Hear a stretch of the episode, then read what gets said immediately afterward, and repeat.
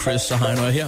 Også med selskab af Ida Augen. Endnu en gang godmorgen og velkommen til. Mange tak. Først og fremmest, du, du er uddannet teolog, Det er rigtigt. og det kan man oversætte til præst. Øh, nej, det kan man ikke nødvendigvis. Der, er- det, det er ligesom noget, man lægger oveni. Jeg er ikke præst. Jamen, Men det er det- rigtigt, det, det er det, man skal læse, hvis man gerne vil være præst. Men du er godt på vej, det er det Heino vil sige.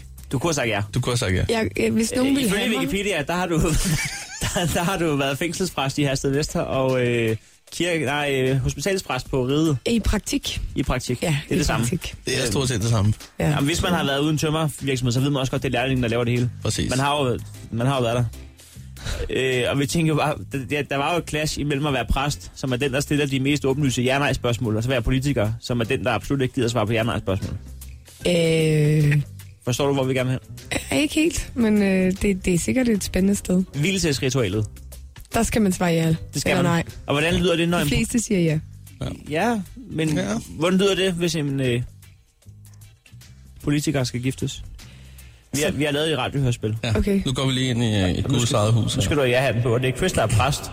Og du, du skal giftes med mig, Ida. Ja, det ved jeg ikke, om du skal, men vi, skal, vi står op ved alderet. Okay. Så prøver vi lige. Så tilspørger jeg dig, Heino. Vil du have Ida, som hos dig står, til din ægte hustru?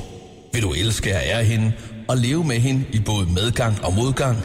I hvad lykken Gud den almægtige vil tilskikke jer, som en ægte mand bør leve med sin ægte hustru, indtil døden jer skille. Ja, Lige så tilspørger jeg dig, Ida. Vil du have Heino, som hos dig står, til din ægte mand?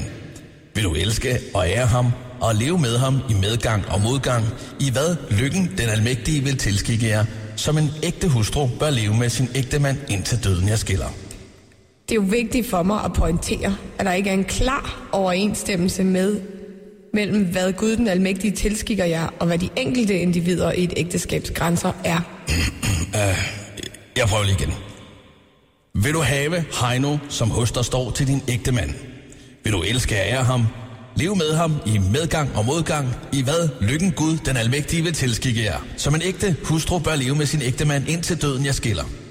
Jeg er selvfølgelig klar til at indgå en bred aftale i dette forhold om at tage hinanden til ægte. Det må bare magtpålæggende, at begge parter i aftalen er klar til at indgå kompromiser. I dagen. Vil du have ham? I medgang og modgang og, og, og så videre. Altså, Gud den almægtige. Nu står du og slynger en masse facts ud. Hvem er Gud den almægtige egentlig? Jeg forlanger agtindsigt i det. Der er lige så mange, der har set Gud i virkeligheden, som der er folk, der har set den arbejdsløse Lars Lykke. Set ham, den arbejdsløse Lars Lykke, bruger som argument. og så skal jeg sige, skal jeg få lov til at lave mit svar om? Og så ønsker vi dig en god valgkamp. Mange tak.